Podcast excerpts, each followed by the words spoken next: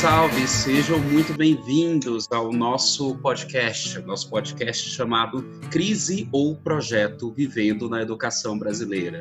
A ideia aqui é partilhar experiências sobre a questão da educação básica nas suas mais diversas vertentes, a partir da perspectiva de quem vive isso todos os dias, como professores, no caso, nós dois aqui. E, ao mesmo tempo, fornecer algumas sugestões e alternativas para os constantes desafios que são experienciados pela educação brasileira desde sempre.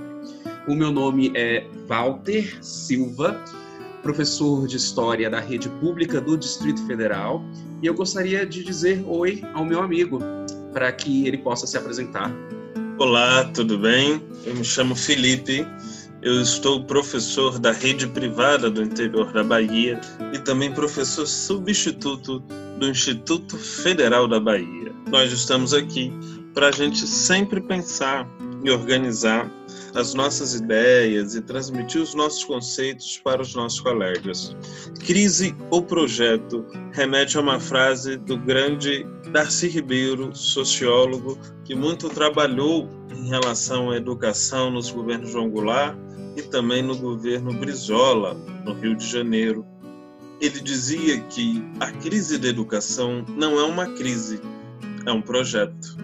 Então, com essa dúvida, se nós ainda estamos vivendo na crise da educação brasileira ou se nós estamos vivendo um projeto, de fato, para melhorar a nossa qualidade educacional, a gente começa hoje com o nosso primeiro episódio a pandemia a serviço do projeto bolsonarista de educação. É isso aí. Antes de tudo, pode ser interessante nós observarmos e comentarmos a postura do governo Bolsonaro acerca da questão da educação antes mesmo da pandemia chegar. Como nós sabemos, desde que o governo Bolsonaro assumiu a presidência em janeiro de 2019, temos muitos projetos ou anteprojetos, podemos dizer assim, voltados para a educação. Projetos que estão completamente alinhados, sobretudo, com interesses privados. E projetos que, inclusive, vão ter apoio, sobretudo, daqueles que vão se beneficiar financeiramente dentro dessa questão. Quando nós falamos sobre o projeto Futurice,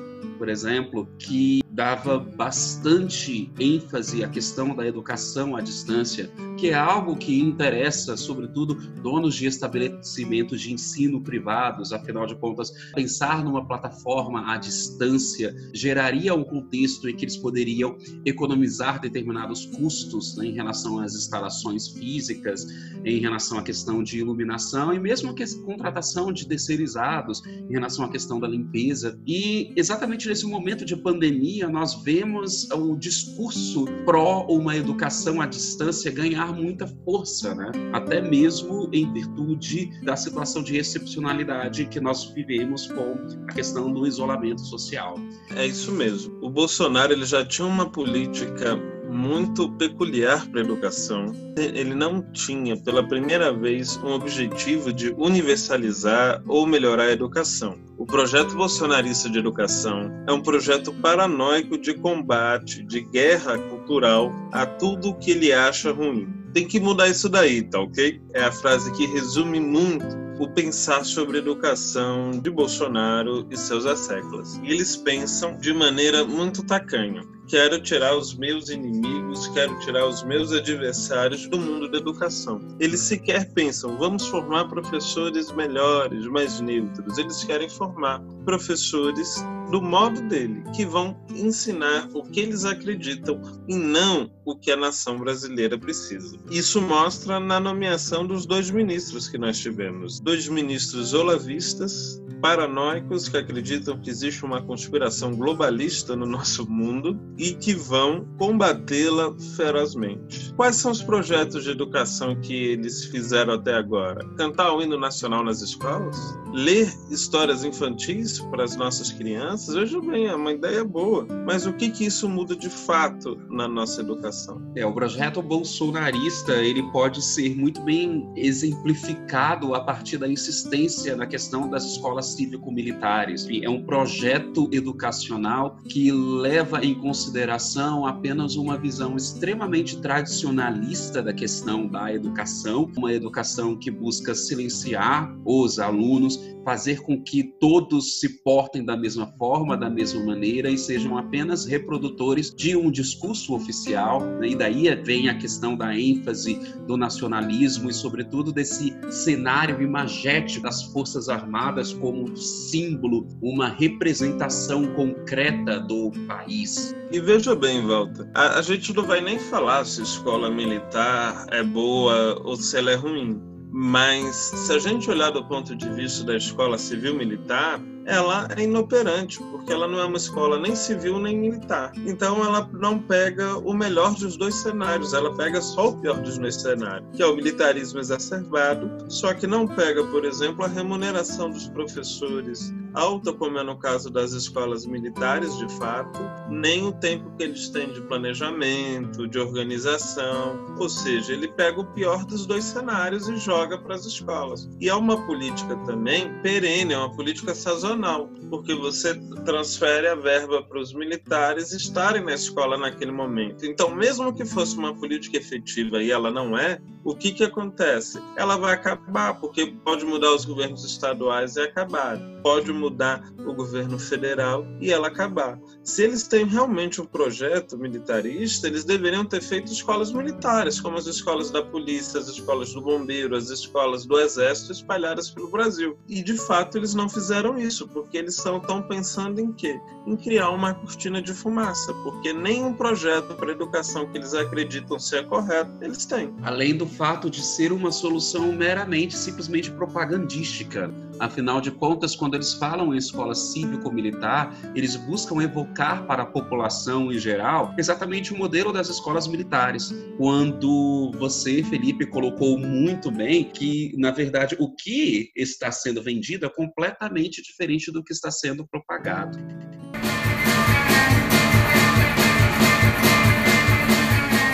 Falamos mais cedo da questão da educação à distância, das aulas virtuais, algo que está se impondo nesse período de isolamento social como uma alternativa, sobretudo para escolas públicas e particulares. Mas isso é algo também que vem sendo propagado, que vem sendo estimulado já há um certo tempo quando a gente fala sobre a questão da reforma do novo ensino médio, a reforma do novo ensino médio, inclusive, fala de ter no máximo 20% do curso no ensino básico, no ensino regular.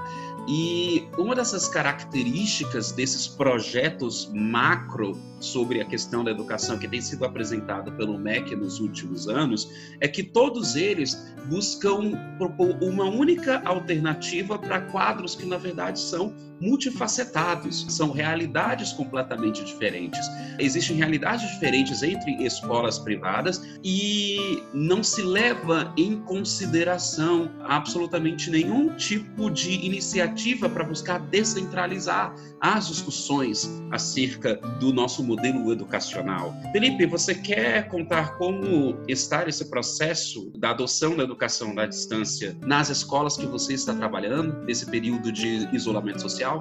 Perfeito, Walter. Na escola privada eu ensino duas disciplinas, História e Inteligência Socioemocional. Só que lá não está tendo educação à distância. O que lá está tendo é videoaula. Ou seja, efetivamente não está acontecendo educação. Nós damos videoaula, é muito bom para um cursinho, é muito bom para alguns momentos de educação à distância, mas não é efetivo, porque eu chego, vomito matéria, mostro algumas imagens, mostro alguns textos. É interessante, mas eu não vejo o aluno fazendo, eu não consigo nem saber se o aluno está ali, porque alunos de sexto a terceira série do ensino médio não são os alunos mais conhecidos por serem maduros. E, e é incrível como não saber o que ele está fazendo remete que a maioria dos professores joga muito atividade para ele fazer em casa. Só que ele está tendo um bom período cheio de videoaulas, ou seja, a gente está sobrecarregando eles e eles de fato não estão aprendendo, porque a gente não consegue visualizar, a gente não consegue vislumbrar o que está acontecendo no processo de aprendizagem deles. Eu penso assim, eu já iniciei e, já fiz especialização que tinha uma parte à distância, mas eu era adulto, eu tinha maturidade para estar cursando ali, não é mesmo? E isso que essas crianças e esses adolescentes não têm. A segunda parte é que no, no Instituto Federal da Bahia, a gente está concluindo um ano de 2019, porque o calendário está atrasado e nosso calendário atrasa com frequência, porque a gente vive numa cidade que o núcleo principal, a sede do município, ela é bem menor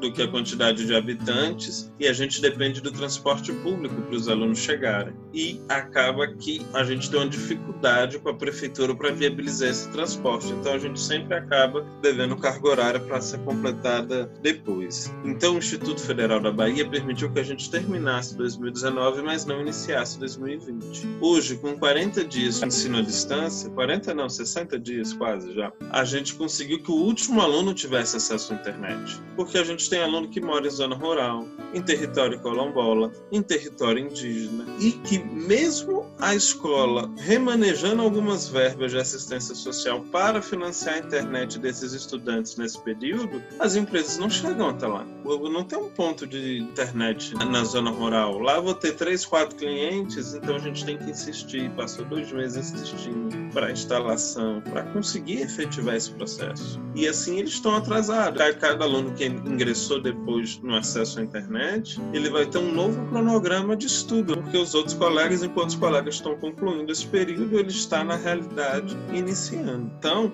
a gente começa a partir por aí. O problema é na internet. Nem todo mundo tem acesso à internet. E muitas vezes não tem porque não tem dinheiro, mas porque mora na periferia das grandes cidades, mora numa zona rural, mora numa zona afastada onde não é atraente para as empresas telefônicas chegarem. Numa grande cidade você ainda tem sinais de satélite, torres perto de bairros periféricos, mas numa pequena cidade que é dividida como a minha em pequenos grupos urbanos, você não vai ter torres de celular em todos esses grupos urbanos e muito menos em todas as, as áreas rurais. E é por isso que o IFBA não quer iniciar 2020, não quer que as escolas que estão em 2020 continuem, porque uma coisa é a gente conseguir remanejar provisoriamente um mês, dois meses, uma verba de assistência social para o estudante financiar a internet dele. Outra coisa a gente é fazer isso permanentemente, por não sabe quanto tempo a gente vai fazer isso, ainda mais num período que a gente sabe que a arrecadação do governo está sendo menor, porque o comércio está fechado, a indústria está fechada. Então, a gente não sabe se essa verba que foi discricionada para o Instituto, a gente vai tê-la de forma efetiva até o final.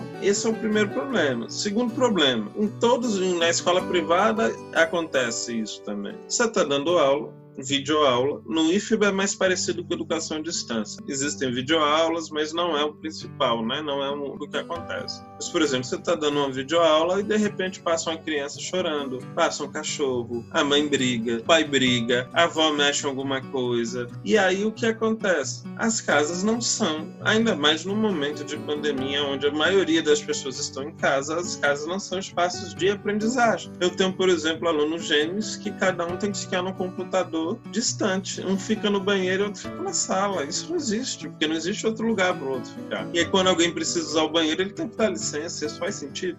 Não faz sentido. A gente não tem espaço para vislumbrar essa educação à distância nesse momento. E é, e é muito importante a gente falar de educação à distância, porque se a gente lembrar que o Paulo Guedes, o posto Ipiranga da educação na campanha presidencial, era o Chantopoulos, que é o presidente da Associação de Ensino à Distância do Brasil. Inclusive, coordenou durante muito tempo, Fundação Getúlio Vargas, essa área. Ou seja, é a galera cobrando a conta. Olha, vamos incentivar então a educação à distância, vamos aproveitar esse momento de pandemia e cobrar essa conta, porque a gente financiou sua campanha. Então a galera da educação à distância estava fomentando as políticas educacionais de Bolsonaro na campanha. E aí se a gente pega algumas questões, por exemplo, a laureate, ultimamente ela foi acusada de corrigir as provas todas por computador, inclusive provas discursivas. O computador já está ali com seu algoritmo e tudo mais e já consegue corrigir provas discursivas. Então, o que, que acontece? Esse computador, essa máquina, vai corrigir de forma decentemente? Os próprios alunos da instituição são contra, porque existem disparidades. Ele vai procurando palavras-chave. Então, se eu jogar um monte de palavras-chave ali, eu consigo enganar o computador perfeitamente. É isso que está acontecendo também na educação à distância. Mas eles não estão nem aí, porque eles querem impor esse modelo educacional. E é interessante perceber o quanto que tem crescido nos veículos de comunicação é, textos e análises dizendo que a educação à distância veio para ficar na educação básica. Então a pandemia, ela tem, até nesse sentido, ela tem servido de instrumento para que o governo federal imponha esse projeto para a questão da educação à distância no Brasil. Claro, eu li um artigo de um desses jornalistas do YouTube, ele é filósofo, inclusive, o que me surpreende. E ele criticava veementemente as universidades públicas por não começar o ensino à distância como as privadas. Só que ele desconhece que boa parte das universidades públicas, os alunos não têm internet, não têm condições de, em casa, sadias e tranquilas, para que eles invistam nesse processo. E aí? Como é que a gente faz? No ensino privado, os alunos costumam ter computadores, né? Eles têm um nível financeiro que permite fazer isso e não podem ser culpados por isso. Mas no ensino público, a realidade não é assim, principalmente a política de cotas sociais onde a gente coloca estudantes que eram de escola pública e tiveram menos oportunidades, tanto financeiras quanto educacionais, para continuar seus estudos. Bom, aqui no Distrito Federal, as aulas foram suspensas a partir de um decreto publicado no dia 11 de março de 2020, sendo, portanto, a primeira unidade federativa do Brasil a adotar essa medida. Inicialmente, a suspensão ela foi considerada como uma antecipação das férias, mas conforme as semanas foram passando e os dados da Secretaria de Saúde deixaram bem claros que a situação de excepcionalidade não iria findar-se, encerrar-se tão cedo, passamos a viver um momento de indefinição. O governo do Distrito Federal buscou espaço em algumas emissoras de televisão para a veiculação de teleaulas, além de lançar uma plataforma virtual utilizando-se do Google Sala de Aula, mas as atividades até a gravação deste podcast eram meramente opcionais, uma opção para o aluno poder dar continuidade ao seu estudo e nada mais. Atualmente, discute-se medidas para buscar ampliar ao máximo possível o alcance dos recursos à distância. O governador anunciou que vai bancar pacotes de internet para as famílias de comprovar a baixa renda, além de desenvolver uma logística voltada para a disponibilização das atividades de forma impressa, para que os alunos possam ir para a escola e ter acesso a esse material. E é aqui que eu queria fazer algumas considerações acerca da imensa dificuldade em garantir essa equidade no acesso uh, da rede pública do Distrito Federal. Quando lançou a plataforma, o GDF anunciou que 90% dos alunos tinham acesso à internet. O número pode parecer grande, mas ele tem problemas tanto de ordem quantitativa como qualitativa. Na questão quantitativa, é, estamos falando de 10% de alunos que não têm oportunidade de ter acesso aos materiais que os outros 90% tinham e já começou sua largada nessa corrida muito, mas muito atrás. E finalmente, quando a gente fala do aspecto qualitativo, acesso à internet não necessariamente significa condições de trabalhar com esse material. Afinal, quem só tem uma 3G pré-paga também tem acesso à internet. Também pode estar dentro deste número. Mesmo com a banda larga, pode haver também problema de falta de disponibilidade de computadores ou mesmo de celular. Portanto, quando a gente pensa nesses 90%, a efetiva capilaridade desses 90%, na prática, é, é menor a gente consegue atingir menos do que 90% dessas pessoas. E isso sem contar a questão da redução drástica do orçamento familiar. No Distrito Federal, a taxa de desemprego subiu para 20,7%. Ou seja, nós estamos falando aqui de um contexto em que a cada cinco pessoas economicamente ativas, uma está desempregada. Nós estamos numa constante corrida contra o relógio, pois quanto mais tempo passa, menor fica a capilaridade, a, as condições de acesso ao material e maior vai sendo o empobrecimento dessas famílias. E é nisso que o micro encontra-se com o macro, pois ainda há uma definição muito grande sobre a questão dos processos seletivos, né? Quanto que eles vão ser adiados. Hoje a gente fala em adiamento do Enem, mas até aqui, esse momento, nós estamos falando de adiamento somente de, em 30, 60 dias. Será que isso vai ser o bastante para que essas pessoas que estão efetivamente sem aula consigam se preparar?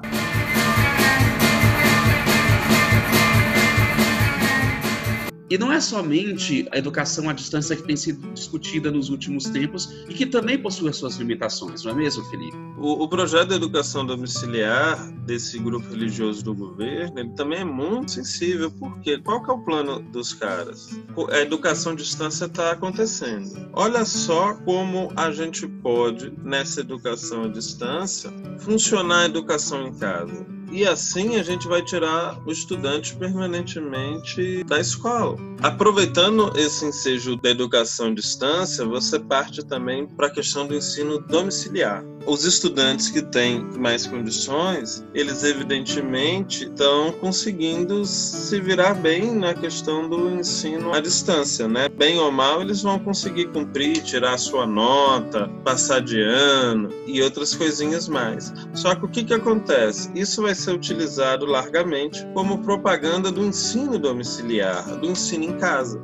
Só que o ensino em casa não é esse ensino à distância que está acontecendo. É o quê? É os pais, as mães ou alguém da família ministrarem esses cursos para as crianças em casa, como acontece muito em algumas regiões dos Estados Unidos. Por que, que eles querem fazer isso? Porque eles não acreditam que o sistema educacional vai ensinar os seus valores. E aí é um grande problema, porque a educação não existe para ensinar valores privados, valores familiares ou valores religiosos. A educação existe para ensinar valores de Estado, para cultuar a sociabilidade, para cultuar o respeito. Não é para cultuar os valores familiares, senão nunca tinha sido construída a primeira escola. E aí, o que, que eles querem na realidade? Eles querem atirar a ciência dessa questão do mundo, não é? Então, o mundo ele vai deixar de ser ensinado a partir da ótica científica para ser ensinado a partir da ótica religiosa ou da ótica familiar não vai ter o pluralismo de ideias, não vai ter a diversidade de opções, não vai ter uma rigorosidade científica. E assim a gente vai perder muitas mentes.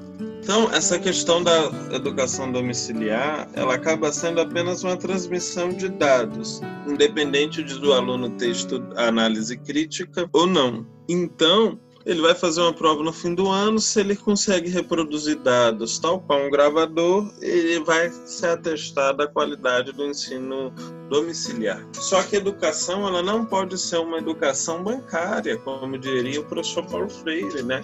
onde os conhecimentos são dinheiro que a gente deposita ali e depois saca todo quando é preciso. A nossa educação é diferente e isso a gente chega na questão do Enem.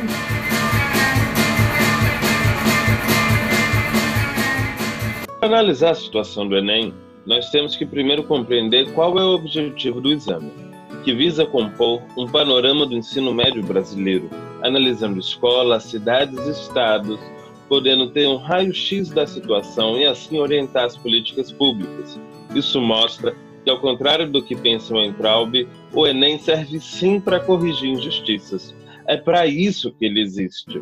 Mas não vou mais falar sobre ele porque o mimimi do ministro é muito grande. Ah, coitadinho, sou perseguido. Você é ministro, pô, tá aí para executar as políticas de educação para a totalidade da população brasileira, não para seus eleitores. Não precisava nem ser a maioria, mas sendo a maioria de estudantes brasileiros que estão sem ter aula, o Enem deveria e deve ser adiado. Aliás, não foi o presidente Bolsonaro que disse que as minorias têm que se curvar? Essa historinha de Estado laico não! É Estado cristão! As minorias têm que se curvar! As maiorias! Discordo dessa frase fascista. mas se ele tivesse o mínimo de coerência, adiaria ainda mais a data. E não para 30, 60 dias, mas sim por tempo indeterminado, até que a situação se resolva pelo país, ou que se faça provas diferentes dependendo do Estado. O gigantesco banco de questões do INEP permite isso. Não é isso que está sendo feito ao redor do mundo? De acordo com um levantamento feito pelo Instituto Unibanco, ainda em maio, 16 de 18 países analisados tomaram algum tipo de providência em relação a seus processos seletivos, seja pela decisão pelo adiamento das provas, seja por outras medidas, como a redução do conteúdo ou mesmo o cancelamento dos certames. Os dois únicos países analisados que mantiveram o cronograma original foram a Alemanha, que já está numa etapa mais à frente em relação ao combate à pandemia do que nós, e ainda assim é uma questão discutível, cabe dizer, e o Japão. Só que no Japão, Felipe, nós temos o seguinte sistema: as avaliações se dão em etapas, sendo que a primeira aconteceu em janeiro, ou seja, antes da pandemia. A segunda etapa é descentralizada, ou seja, depende de cada universidade. Algumas universidades, inclusive, optaram por manter seus exames com os devidos cuidados, mas outras cancelaram e optaram por utilizar apenas a nota da primeira etapa de janeiro. E detalhe, nós estamos ainda na primeira metade de 2020 e no Japão já existe uma discussão e uma preocupação sobre a questão do calendário escolar de 2021. Então a gente pode tirar daí que o único país que estava insistindo nessa temeridade de continuar os calendários era o nosso. Todo mundo tomou uma atitude de não ir direto para as provas ou de não ir para as provas agora, né? Exato. É evidente que cada país possui a sua particularidade e sua própria organização, mas essa pesquisa é bastante ilustrativa do fato de que o planejamento de calendário, dos processos seletivos e de todos os paradigmas que são impostos a nós por essa situação de excepcionalidade passa por uma coordenação e planejamento que precisa vir de cima. E no nosso caso, as secretarias de educação distrital e estaduais estão basicamente largadas à sua própria sorte pelo MEC, pois, como temos ressaltado desde o início, não há projeto para a pandemia. O projeto é a manutenção dessa visão bolsonarista de negação da pandemia e de uma insistência a um retorno a uma normalidade que simplesmente não existe. A decisão de tocar esse adiamento do Enem não faz parte de uma proatividade, mas é apenas uma reação a uma pressão por parte da sociedade e da falta de reverberação nas secretarias de educação que decidiram criar o seu planejamento por conta própria e simplesmente ignorar o ministério. No fim das contas, seguimos na mesma, pois a decisão pelo adiamento de forma alguma indica algum tipo de mudança de postura parte do ministro da Educação. Por fim, a gente tem que falar que a curta ampliação do período de inscrição também não é suficiente. Não sabemos quais serão as condições de aplicação do certame. Com certeza, salas de 40, 160, 100 participantes vai ser inviável. O custo vai aumentar, pois precisaremos de mais espaço, mais medidas de higiene que são desconhecidas agora. Vão planejar como, sem conhecer a situação pós-pandemia? Essa discussão não se encerra aqui, porque o simples adiamento não contempla ainda as necessidades para a prova vai ter muito pano para manga ainda, né? Com ou sem esse ministro, a gente precisa resolver essa questão.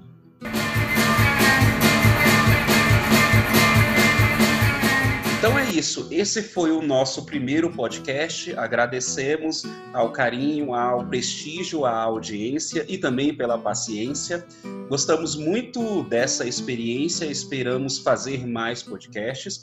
E eu gostaria de dar tchau para o meu amigo Felipe. Tchau, Walter. Obrigado vocês por nos escutarem.